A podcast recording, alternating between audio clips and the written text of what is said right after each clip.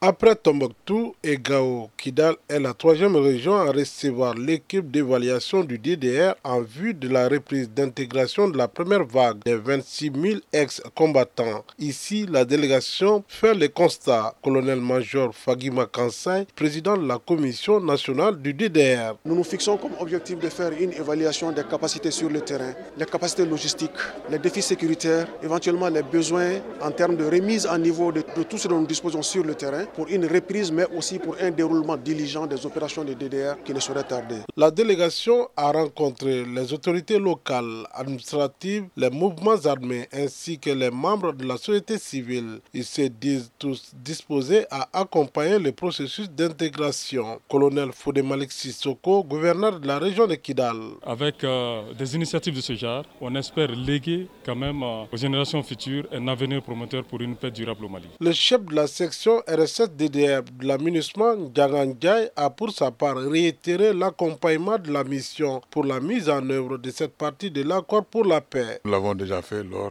des deux, trois opérations D D R accélérées.